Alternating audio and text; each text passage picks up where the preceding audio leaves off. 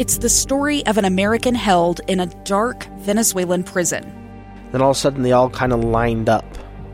They pointed their guns at me. And this is the point where I thought, I'm going to die today. I'm Becky Bruce. I spent a year working on Hope in Darkness, which now has more than 2 million downloads. Find it on kslpodcast.com or wherever you listen to podcasts. Inside Sources. Inside Sources. Welcome back, everyone, to Inside Sources here on KSL News Radio. Great to be with you today. I am Boyd Matheson, opinion editor of the Deseret News. As Ricky Meese just pointed out, it is December the 7th as we celebrate the 79th anniversary uh, and memorialize that uh, day, which uh, the president said would live on in infamy.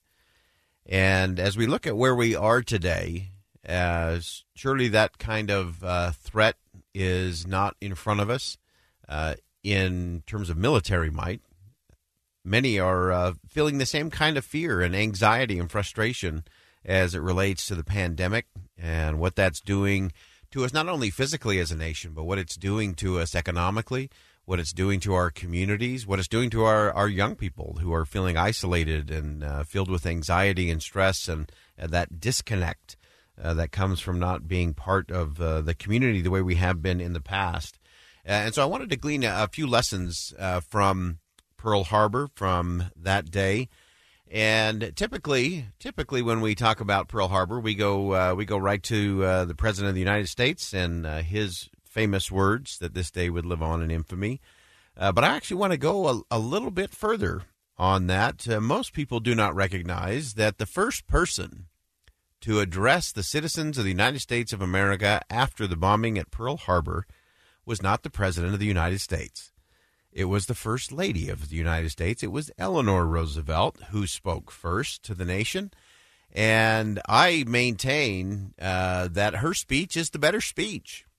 Uh, the the president gets the uh, the credit for uh, for a, a line or two, but the the speech that Eleanor Roosevelt delivered to the nation uh, could easily be tweaked slightly and be delivered today, and people would say, "Wow, yeah, that's exactly what I'm feeling. That's exactly what I needed to know." Uh, and so, part of what we want to do on this program is I, I'm going to play the speech from Eleanor Roosevelt. Uh, most people didn't know that uh, Eleanor Roosevelt had a weekly radio show. Imagine that, uh, emanating from the White House every week. And at first, of course, once uh, Pearl Harbor was struck, uh, there was talk of canceling the show, of her not appearing, of, of waiting, let the president speak first.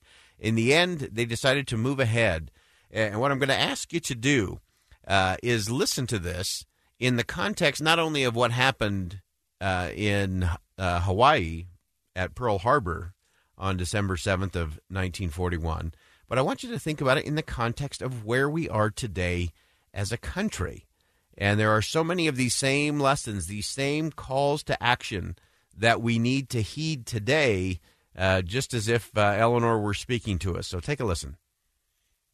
Good evening, ladies and gentlemen. I'm speaking to you tonight at a very serious moment in our history. The Cabinet is convening, and the leaders in Congress are meeting with the President. The State Department and Army and Navy officials have been with the President all afternoon. In fact, the Japanese ambassador was talking to the president at the very time that Japan's airships were bombing our citizens in Hawaii and the Philippines and sinking one of our transports loaded with lumber on its way to Hawaii.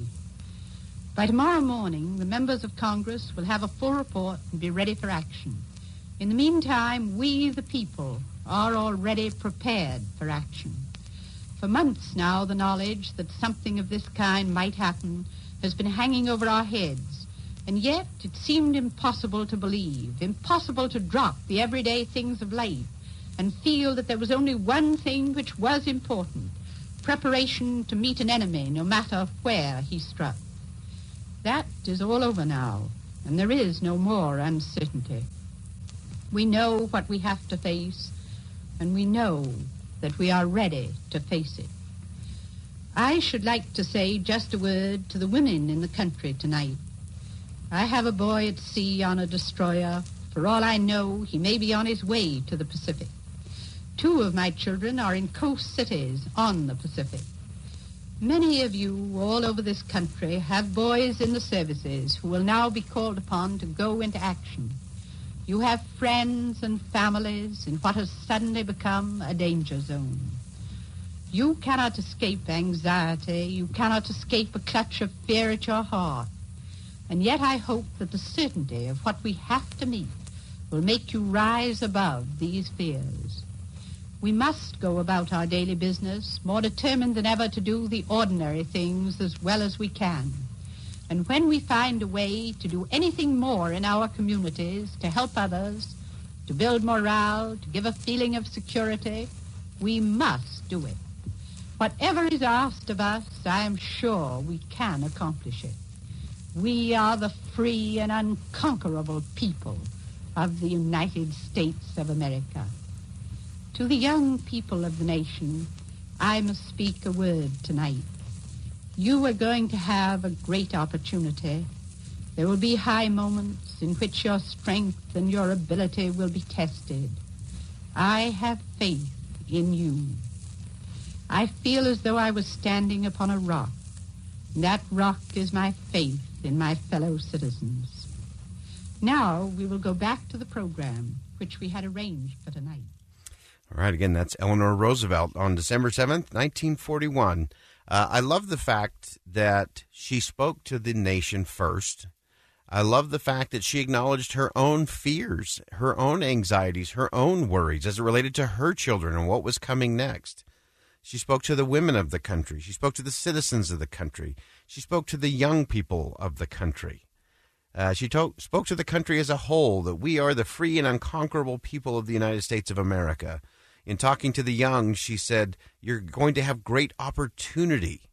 Uh, they will be tested, but I have faith in you. And I love the fact that she concluded by saying, We are that free and unconquerable people of the United States of America. Uh, and so, surely, we, we have been uh, rocked by some things during the course of this year, to be sure. Uh, but we are the unconquerable people of the United States of America, and we can put that anxiety, that fear, and frustration aside, and we can come together, and we need to come together. Uh, I encourage you to go and listen to the complete uh, speech there by Eleanor Roosevelt. I think it's one for the ages. Uh, it's one we often overlook, but it, it is one that contains the message that we need to hear for our time today. We're going to go ahead and step aside when we come back. Our good friend Terry Schow, one of the great veterans, one of the great veteran advocates in the state of Utah. You don't want to miss this. Stay with us.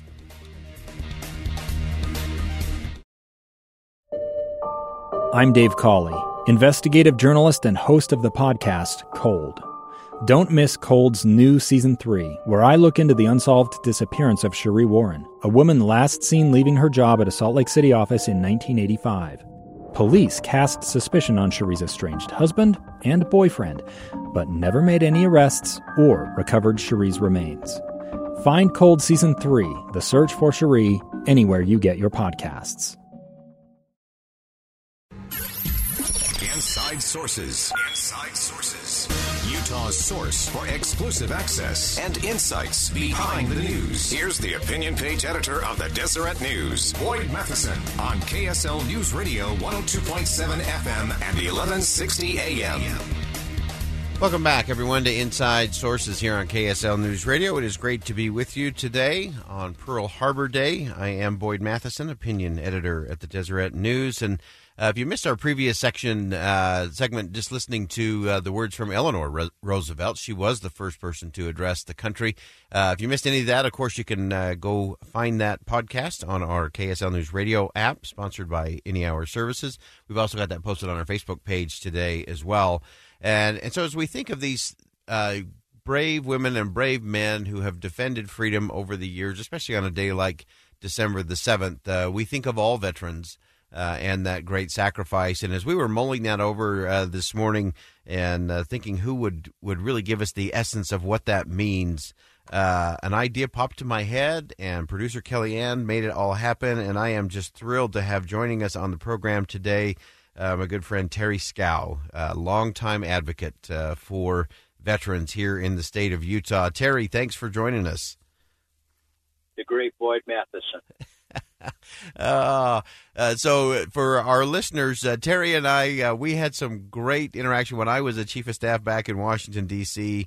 The best days as a chief of staff were the days that Terry Schow walked into the senator's office because I knew we were going to talk about something that mattered uh, as it related to uh, to our veterans. And Terry, you've been involved in so many things here in the state of Utah, whether it was getting new buildings established and things for our veterans, especially those dealing with mental illness or homelessness. And uh, just get, I know you, I know you've retired, but I know you really don't know how to retire. So I know you're still working for our veterans. But what should we be thinking about our veterans on a day like today? Well, uh, Boyd, uh, uh we continue to do the Lord's work. Uh, as I say, we're looking after veterans, and it's certainly noble work.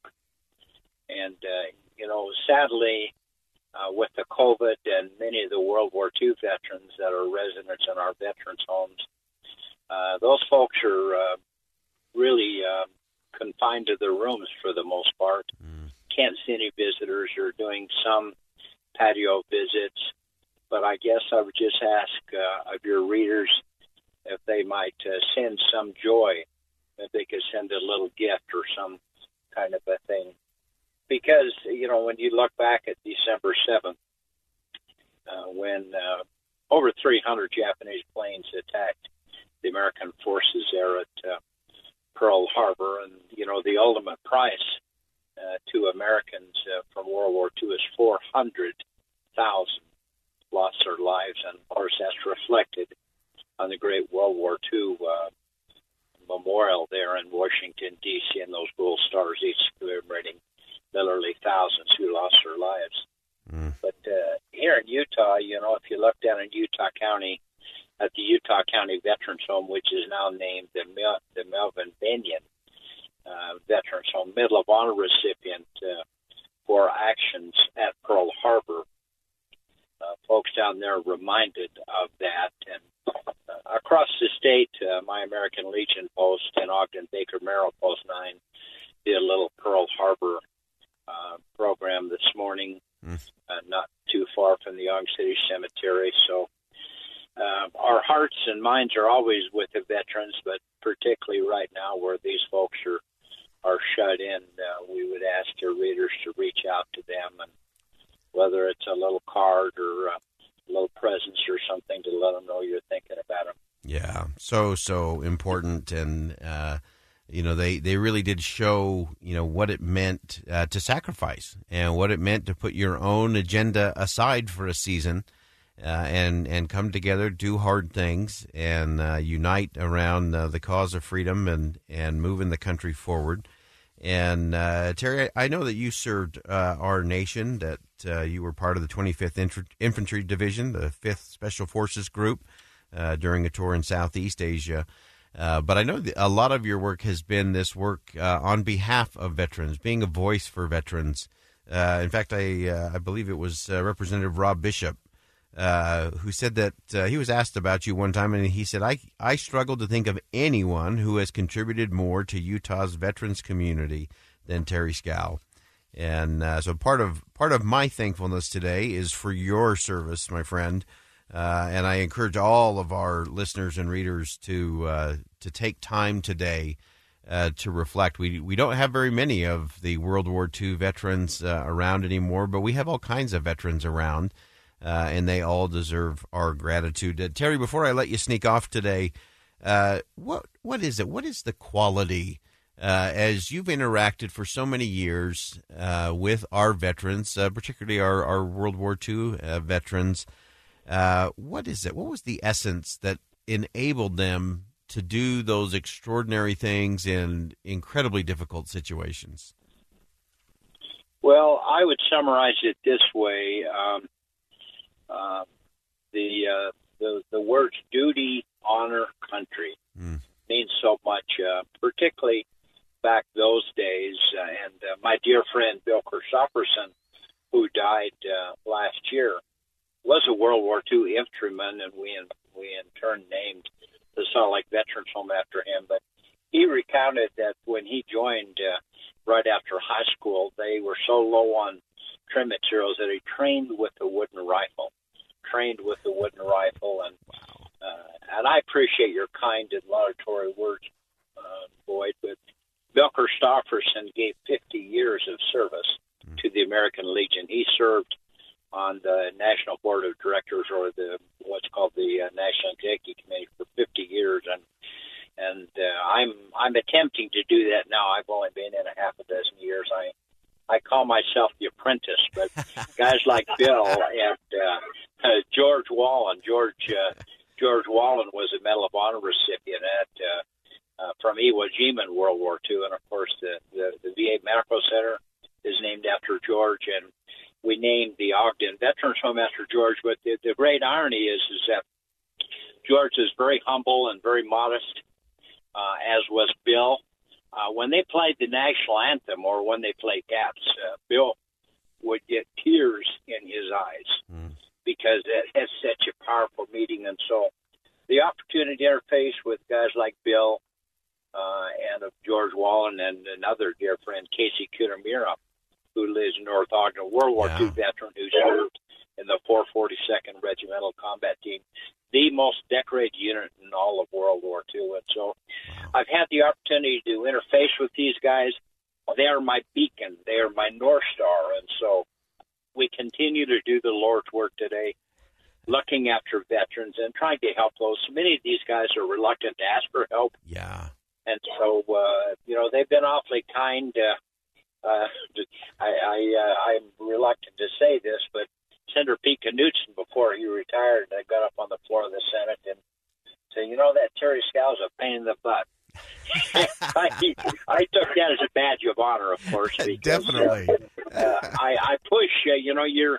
You know, I've learned that the public loves the military and they love veterans, and uh, but you know, we had a lot of good support down there, be it Greg Hughes and of course Governor Huntsman Sure. helped us, and Curt Oda, and uh, oh my gosh, I could go on and on with.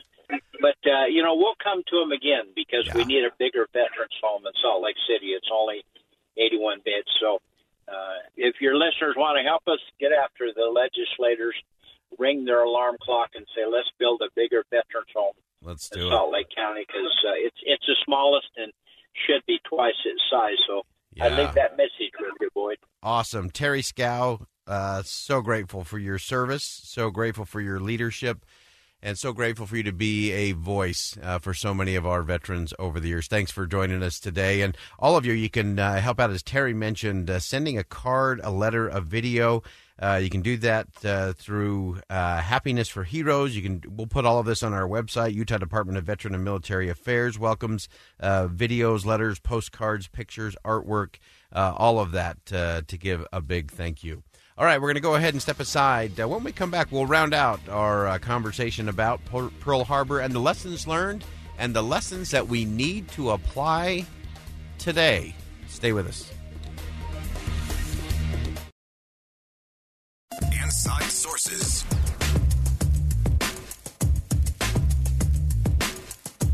Welcome back, everyone, to Inside Sources here on KSL News Radio. Great to be with you today. I am Boyd Matheson, opinion editor at the Deseret News. And if you just missed that last segment uh, with uh, Terry Schow, uh, dealing with all of our uh, veterans and uh, really all of those who have served our country so faithfully. Uh, but as uh, on this day, we we celebrate uh, and commemorate Pearl Harbor, and uh, as Terry pointed out, um, you know there are there are still about 325,000 uh, World War II veterans uh, alive in in 2020. Uh, but that figure, uh, of course, is going down by the day. Sadly, uh, about 296 of those vet- veterans from World War II are are passing. And to put that in perspective, as we tried to do over the weekend in the Deseret.com, that uh, the last the last veteran uh, they're projecting will probably pass away in uh, 2043, but that person's going to be very old. Uh, so time's running out when it comes to honoring the enormous sacrifice, um, and the time should never run out. Uh, really, on our ability to learn from these great heroes and heroines who have served our country, especially those uh, that were part of that greatest generation. Uh, of course, today marks the 79th year of the bombing of Pearl Harbor. As we've mentioned, President Roosevelt's uh, day of infamy uh, was the first of, of many days of sacrifice. And it took a, a, a long, it was a long haul and a heavy lift uh, to overcome tyranny uh, that was spreading around the world. Uh, this greatest generation uh, really was the greatest generation for many, many reasons. Uh, many many Americans like to think of themselves as you know, hey, we're we have freedom, we can pursue our own goals, our own interests, uh, especially those of us who live uh, here in 2020. Uh, that we have this freedom to express ourselves through our, our dress, through our cultural choices, through all the things that we have uh, in this free society, and we can choose our own jobs, our own vocations, where we live, who we marry, all of those things. Uh, and we are not super fond of uh, anyone of authority telling us what to do. But the interesting thing to me, and I think the lesson that we need to take for today, is that once Franklin Roosevelt asked Congress to declare war, once that declaration was made, the greatest generation uh, really lost its ability to choose a lot of things. For many young people of that time, fighting for freedom became the only choice. It was the only choice. Thrust upon them by world events, uh, regardless of what their hopes were, what their dreams were, what the desires of their hearts were. We know in total that uh, over 407,316 of them sacrificed not only their youth, uh, but their lives to the cause. Another 671,278 were wounded, many in ways that would permanently alter the course of their lives. And so more than a, a million men and women gave a priceless sacrifice directly responsible for the relative ease, the comfort, the prosperity that we enjoy today, even in the midst of a pandemic. And so, as we look at how that plays out and what that means to, to each of us, the the fact that World War II put the nation squarely at the forefront of the world, a spot from which the United States uh, could demonstrate the virtues of American exceptionalism, of freedom, and despite the country's many flaws, and we know there are plenty, we don't conquer places to occupy and enslave. Uh, we seek to lift. Today's freedom and prosperity in Japan and Germany are a testament to that generation's defining core principles, which I think are, are so important today. In reflecting on the violence, the privations, the sorrows of war, British philosopher John Stuart Mill came to a really profound conclusion that I want to share today. He said, But war in a good cause is not the greatest evil which a nation can suffer. War is an ugly thing, but not the ugliest of things. The decayed and degraded state of moral and patriotic feeling which thinks nothing worth that that nothing is of worth is far worse. So the greatest generation understood all of these things. Uh, many Americans at the time, uh, still grieving losses from World War One, wished to remain in isolation. But when the time came, they knew what had to be done. They received that tap on the shoulder, and they stepped forward. They squared their shoulders, and that is why we are able to stand on them today. And we need to be grateful for that. And I encourage everyone to take some time to do something for a veteran today, whether it's one of our greatest generation uh, or whether it's someone a little closer to today. Uh, take time, write a letter, send a note, uh, record a video. You can do all of that uh, through the Utah Department of Veterans and Military Affairs uh, to make sure we do that properly today. So, for modern Americans to say that we uh, owe them thanks is uh, is pretty inadequate, I think, especially on a day like Pearl Harbor Day. Uh, what we owe them is the resolve to continue their legacy, to never let down our guard against tyranny, and to make sure that these United States of America remain as a beacon to the world. Then we make sure that we cultivate a national character that understands some causes are greater than our own desires. I'm Boyd Matheson, opinion editor of the Deseret News. Thanks for joining us today on Inside Sources. And as always, as you go out into the world, make sure you see something that inspires, say something that uplifts, and do something that makes a difference. I'm Dave Cawley investigative journalist and host of the podcast Cold. In October of 1985, a woman named Cherie Warren left work at a busy Salt Lake City office to meet her estranged husband at a downtown auto dealership. She never made it home. Cherie's car surfaced weeks later in Las Vegas. In the parking lot of a hotel casino. No one knows how it got there. Strange. It was strange. Both Cherie's estranged husband and her boyfriend raised suspicion for investigators. I kind of thought that he might have done something. But no arrests were ever made. In Cold Season 3, we dig into double lives, make new connections in the case, and examine the difficulty raised by reasonable doubt. We want answers just as much as anyone else. They have creeps like that now, too, so nothing's changed. That's the new Cold Season 3 The Search for Cherie, now available anywhere you get your podcasts.